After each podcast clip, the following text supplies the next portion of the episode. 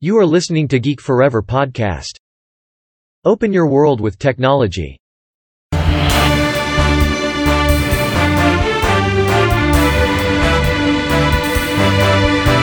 This is Geek Daily.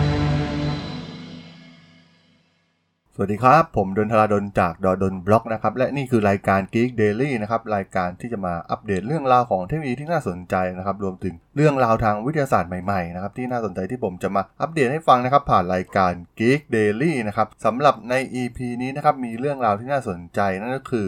นักวิจัยนะครับจากมหาวิทยาลัย Dalhousie นะครับในประเทศแคนาดาเนี่ยได้มีการพัฒนาแอปพลิเคชันสมาร์ทโฟนตัวใหม่ขึ้นมานะครับเพื่อ ติดตามสุขภาพจิตของผู้ใช้งานนะครับ โดยวิธีการก็คือดูว่าวิธีที่พวกเขาใช้โทรศัพท์เนี่ยเขาใช้อย่างไรนะครับ โดยจะเป็นการวัดจากอารมณ์นะครับ เมื่อมีการพูดคุยหรือว่ามีการพิมพ์สิ่งต่างๆ ขึ้นบนโทรศัพท์นั่นเองนะครับ ซึ่งความหวังของงานวิจัยชิ้นนี้เนี่ยก็เพื่อที่จะช่วยให้ผู้เชี่ยวชาญด้านสุขภาพจิตเนี่ยทราบวิธีที่ผู้ป่วยของพวกเขากำลังทำอยู่นะนอกจากการที่จะเข้ามาหาที่คลินิกโดยเฉพาะนะครับ เพราะว่ามันจะเป็นการเสนอทางเลือกในการรักษาแบบพิเศษนี้ได้นะครับ โดยแอปตัวนี้เนี่ยมีชื่อว่าแอป ProSit นะครับซึ่งมีการขอให้ผู้ใช้เนี่ย บันทึกข้อความเสียงราวๆ 90 วินาทีนะครับ เกี่ยวกับสิ่งที่น่าตื่นเต้นที่สุดที่เพิ่งเกิดขึ้นกับพวกเขานั่นเองนะครับ ซึ่งต้องบอกว่าทีมนักวิจัยเนี่ยสามารถที่จะหาได้ว่าพวกเขากำลังกังวลหรือ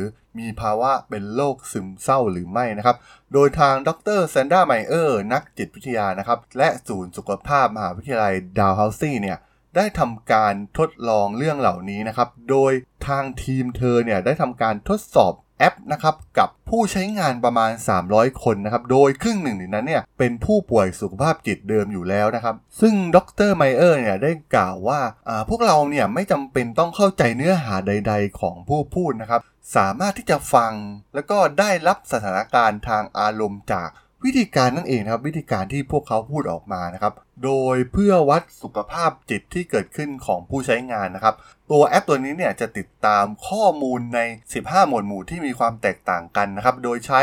เซ็นเซอร์ที่มีอยู่ในโทรศัพท์ของผู้ใช้นะครับ ซึ่งหมวดหมู่เนี่ยรวมถึงจำนวนคนที่ได้รับการนอนหลับนะครับ พวกเขาออกกำลังกายบ่อยแค่ไหนนะครับ ประวัติการโทร บันทึกข้อความ รวมถึงการตั้งค่าเพลงต่างๆ ที่เกิดขึ้นในระบบนะครับ ตัวอย่างเช่นนะครับ เมื่อผู้ใช้งานเนี่ยมีอารมณ์โกรธขึ้นมานะครับ เขาก็ต้องมีการส่งข้อความที่เกิดจากอารมณ์ของเขานะไม่เพียงแต่ความเร็วของการพิมพ์ของเราจะเปลี่ยนไปนะครับ แต่ว่ายังบังคับให้ใช้บนแป้นพิมพ์ เพื่อเปลี่ยนการพิมพ์ได้ด้วยนะครับ ซึ่งพฤติกรรมต่างๆเหล่านี้นะครับ เป็นสิ่งที่มารวบรวมนะครับ เพื่อมาวิเคราะห์สุขภาพจิตของผู้ใช้งานนั่นเองนะครับ ซึ่งนอกเหนือที่จะตรวจสอบข้อมูลทั้งหมดนะครับ จากเซ็นเซอร์ต่างๆ ที่มีอยู่ในระบบนะครับ ตัวแอป ProSit เนี่ยก็ยังให้ผู้ใช้เนี่ยรายงานด้วยตนเองได้นะครับว่าพวกเขารู้สึกอย่างไรนะครับ ซึ่งพวกเขาจะให้คะแนนทางอารมณ์เป็นระยะระยะนะครับ เช่น ความสุขความวิตกกังวลนะครับ โดยคะแนนเนี่ยจะแบ่งเป็น 5 จุดนะครับ ซึ่งสามารถที่จะให้ผู้ใช้งานเนี่ยกรอกคะแนนตามความรู้สึกณขณะนั้นได้นั่นเองนะครับ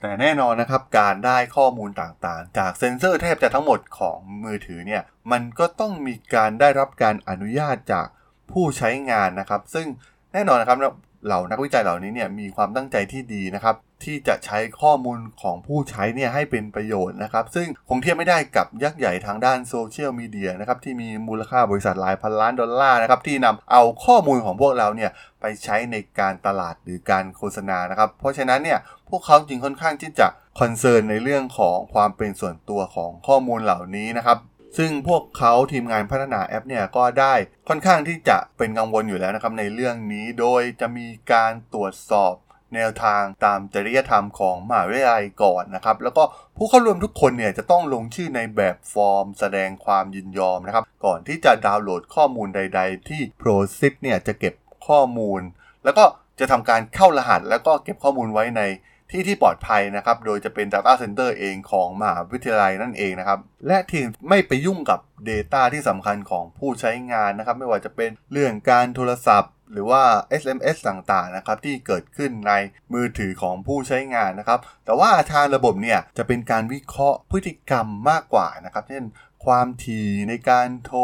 อัตราการพิมพ์ความรวดเร็วในการพิมพ์อะไรทำนองนี้นะครับ ซึ่งทำให้ผู้ใช้งานเนี่ยสามารถที่จะสบายใจได้นะครับว่า ข้อมูลต่างๆนะครับ ที่จะไม่ลุกล้ำไปสู่ข้อมูลส่วนตัวของผู้ใช้งานในแอปนี้นั่นเองนะครับ ซึ่งก็ต้องบอกว่าแอป ProSit เนี่ยก็ถือว่าเป็นแอปที่น่าสนใจมากๆนะครับ ถือว่าเป็นเครื่องมือหนึ่งที่มีประโยชน์มากๆนะครับสำหรับนักจิตวิทยานะครับ ที่มาช่วยในการรักษาผู้ป่วยของพวกเขานะครับ โดยเฉพาะอย่างยิ่งหลังเหตุการณ์การระบาดของโควิด -19 นะครับ ก็จะทำให้เกิด ภาวะตึงเครียดทางด้านสุขภาพจิตเนี่ยมากยิ่งขึ้นกับผู้ป่วยจำนวนมากนะครับ ซึ่งแอปเหล่านี้ก็จะมาช่วยเหลือทางแพทย์นะครับ หรือว่าผู้เชี่ยวชาญที่สามารถที่จะมาช่วยผู้ป่วยของพวกเขานะครับท่ามกลางวิกฤตความเครียดการล็อกดาวน์ ความแตกแยกทางด้านสังคมที่เกิดขึ้นอย่างที่เราเห็นในปัจจุบันนั่นเองนะครับ ถือเป็นอีกทางเลือกหนึ่งที่น่าสนใจมากๆนะครับในการตรวจสุขภาพจิต โดยใช้ข้อมูลทางด้านการใช้งานมือถือของเราขึ้นมานั่นเองนะครับและที่สำคัญนะครับทางดร.ไมเออร์เองเนี่ยก็เชื่อว่าแอปเนี่ยจะกลายเป็นเครื่องมือที่สำคัญนะครับสำหรับนักจิตวิทยาตัวอย่างเช่นเธอนั่นเองในการติด ตามดูคนไข้ของพวกเขานะครับเมื่ออยู่นอกเหนือการ control ที่พวกเขาไม่สามารถมองเห็นได้นะครับโดยจะศึกษาพฤติกรรมเหล่านี้จากการใช้สมาร์ทโฟนนั่นเองนะครับแน่นอนการพบผู้ป่วยปกติเนี่ยอาจจะอยู่กับทางด้านผู้เชี่ยวชาญ หรือว่าจิตแพทย์ในระยะเวลาสั้น ๆ เท่านั้นนะครับแต่ว่าหากเราสามารถที่จะรู้ว่าผู้ป่วยเนี่ยกำลังทำอะไรอยู่นอก สถานที่คลินิก หรือว่าโรงพยาบาลที่พวกเขาเข้ามาหาเนี่ยก็จะทำให้สามารถที่จะได้รับข้อมูลที่เพิ่มมากขึ้นนะครับ แล้วก็ไม่เป็นการลุกลานเกินไปสำหรับพวกเขานะครับ เพราะการที่ทีมงานเนี่ยเลือกที่จะพัฒนาแอปสมาร์ทโฟนเนี่ยเพราะว่ามันเป็นสิ่งที่หลายคนสามารถเข้าถึงนะครับ แล้วก็สามารถใช้งานได้ง่ายนั่นเองนะครับ สำหรับรายการ Geek Daily ใน EP นี้เนี่ยผมก็ต้องขอจบไว้เพียงเท่านี้ก่อนนะครับสำหรับเพื่อนๆที่สนใจเรื่องราวของเทคโนโลยีนะครับรวมถึงเรื่องราวทางวิทยาศาสตร์ใหม่ๆ ที่น่าสนใจที่ผมจะมาเล่าให้ฟังนะครับผ่านรายการ Geek Daily เนี่ยก็สามารถที่จะมา follow ติดตามกันได้นะครับ ในทางช่อง Geek Forever Podcast นะครับ ตอนนี้ก็อยู่ในแพลตฟอร์มหลักๆ อย่าง Podbean Apple Podcast Google Podcast Spotify YouTube นะครับ แล้วก็จะมีการอัปโหลดให้ในแพลตฟอร์ม b l o g d i t ในทุกๆ ตอนอยู่แล้วด้วยนะครับ ถ้าอย่างไรก็ฝากกด Follow ฝากกด Subscribe กันด้วยนะครับสำหรับใน EP นี้เนี่ย ผมก็ต้องขอลากันไปก่อนนะครับ เจอกันใหม่ใน EP หน้านะครับผม สวัสดีครับ